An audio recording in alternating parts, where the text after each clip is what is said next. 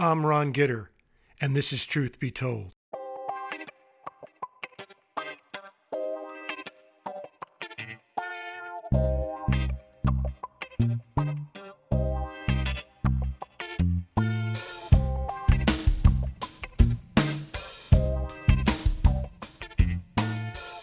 One of the fond memories of growing up in the 60s was afternoons watching the reruns of the situation comedies from the 50s.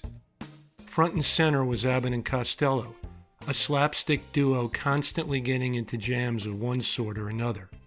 My favorite episode included the Niagara Falls bit, where Costello is locked in his cell with a disheveled crazy person who goes berserk at the mention of Niagara Falls, the site of his confrontation with his cheating spouse. Hit the Google for a few laughs.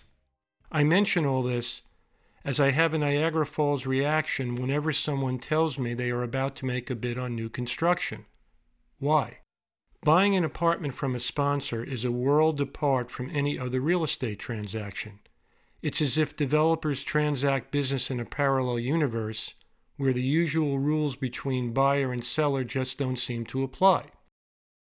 Although these transactions are, at least in theory, highly regulated and supervised by the Real Estate Division of the New York State Attorney General's Office, in many respects, the regulations actually serve unintentionally to protect developers from buyer dissatisfaction with the quality of construction, time frames for completing the building and the apartment, lousy management while the sponsor remains in control, and a host of other problems. So, to give you a sense of exactly what you're getting yourself into when you wander into sponsor world, I've assembled a set of bullet points I'm calling the Dirty Dozen. But first, the basics. In order to sell apartments to the public, a developer must make application to the New York State Attorney General's office and submit numerous financial and engineering materials together with a disclosure document called an offering plan. That telephone sized disclosure book, which can run 500 pages, can be divided into two main sections boilerplate disclosures that appear in every offering plan, and specific details about the development in question. Depending upon a myriad of factors, the specific details can get quite complicated, quite long, and quite difficult to understand even for attorneys. That's not necessarily an accident. The offering plan started out as a way to communicate the details of a proposed sale of apartments to the public, but ironically has morphed into a firewall document which the developer hides behind to shield itself from liability to the public and from the regulators. Now, once the proverbial cat and mouse game between the AG's office and the developer's counsel is completed, which means working out the various disclosures and descriptions that the AG is requiring, the offering plan is approved some number of months later, and the marketing and selling of apartments begin. So let's do a little drill to see what I'm talking about, and let's use the current market conditions we are experiencing, that being out of control construction in just about every area of New York City and astronomical pricing. Here we go. A buyer has an accepted offer on an apartment in a yet to be constructed building. Shortly thereafter, either the on site sales agent or the sponsor's counsel will send the purchase agreement and offering plan to the buyer's attorney with a deadline to return the signed document and the deposit. The buyer's attorney then has a short window of time, usually a week, and sometimes a shorter period, to review the telephone book and purchase agreement and to make such other inquiries as are appropriate. So the rules of engagement are as follows. The buyer's attorney attempts to make changes to the purchase agreement. Comments are sent to the sponsor's counsel, the file often being handled by a young associate or by a paralegal, not always, but usually. The response of the sponsor's counsel to the requested changes in the purchase agreement can be summed up in one word no. When market conditions favor the sponsor, there is very little that the sponsor will change in the proposed purchase agreement. That being said, as market conditions deteriorate, buyers do gain more leverage and changes to the document and concessions are possible. But in a strong market, not so much. Then there's the review of the offering plan. offering plans can contain what folks in my business call gotchas. That is a tricky provision or imaginative languaging that gives a particular concept wiggle room down the road. Now, when a reviewing attorney locates a gotcha or other trapdoor in the offering plan and requests an explanation or clarification, there is usually a classic response from the sponsor's counsel. The plan speaks for itself. In other words, no matter how confusing the provision is, and even if the provision is contradictory of another provision or is just plain wrong, sponsors counsel usually will not comment. Again, once the market shifts and a sponsor is sitting with a large inventory of unsold apartments and an enormous unpaid construction loan, cooperation seems to improve. And let's not forget the buyer, eagerly awaiting an update from his or her attorney, anxious to sign the purchase agreement before the sponsor has another pricing amendment raising the price of the apartment yet again. In this pressurized environment, it becomes a challenge and in some respects impossible not only to summarize and explain a three or four hundred page technical disclosure instrument, but to cut through the emotional fog that many buyers are living in when the fear of being outbid on an apartment looms large. And so, herewith are 12 bullet points to keep in mind whenever you are considering the purchase of an apartment that either has not yet been constructed or has only recently been completed. Number one, every offering plan recites that construction is a complicated process. In other words, stuff can go wrong despite the developer's good faith efforts to deliver a first class project. No matter how high quality the developer may be, until the building is completed, and has an operating history of three to five years, there is no way to know whether there will be any serious construction defects that will need to be addressed and who will be responsible for the payment for such remediation. Number two, every offering plan contains a section at the beginning of the book called Special Risks, which could also be titled You Better Read This. In this section, the developer discloses all of the material pluses and minuses about the project, the good, the bad, and the ugly.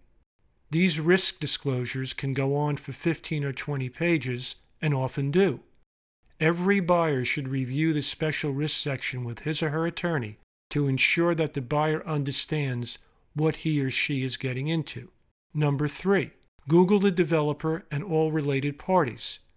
You will be surprised at what you find.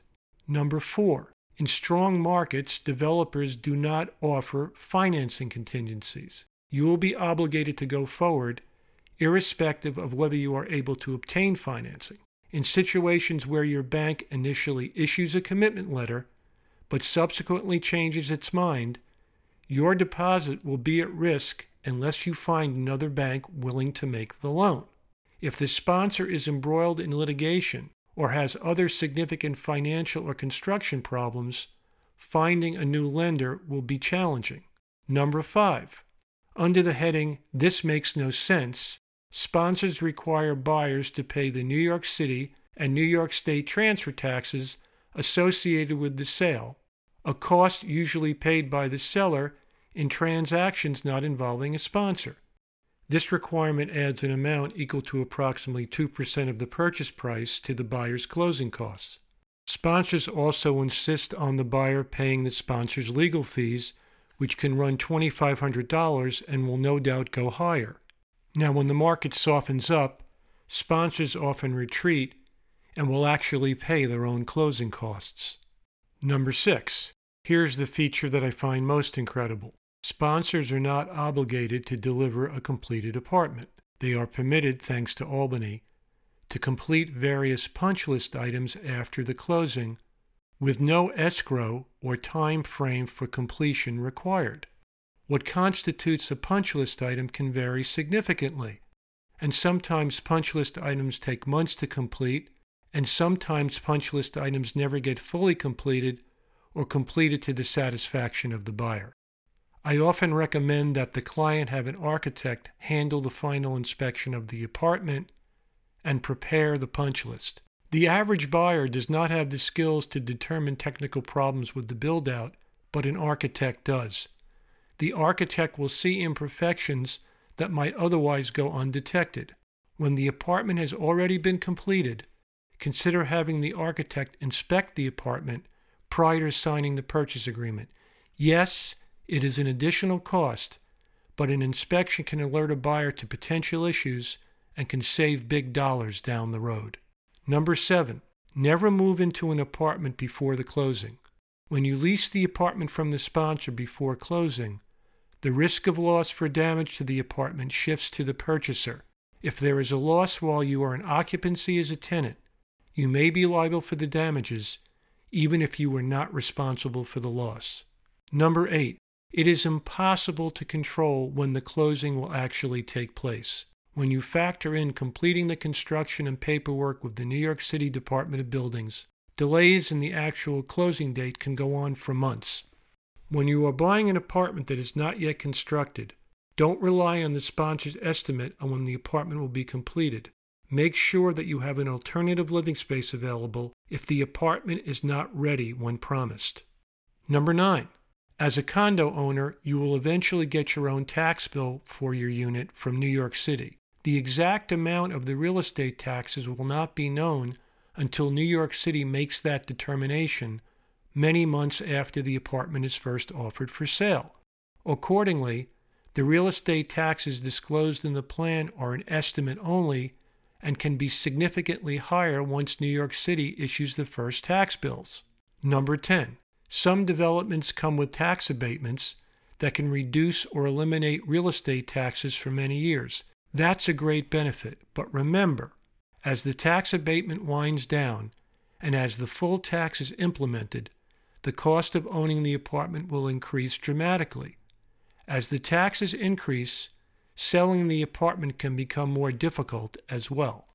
Number 11.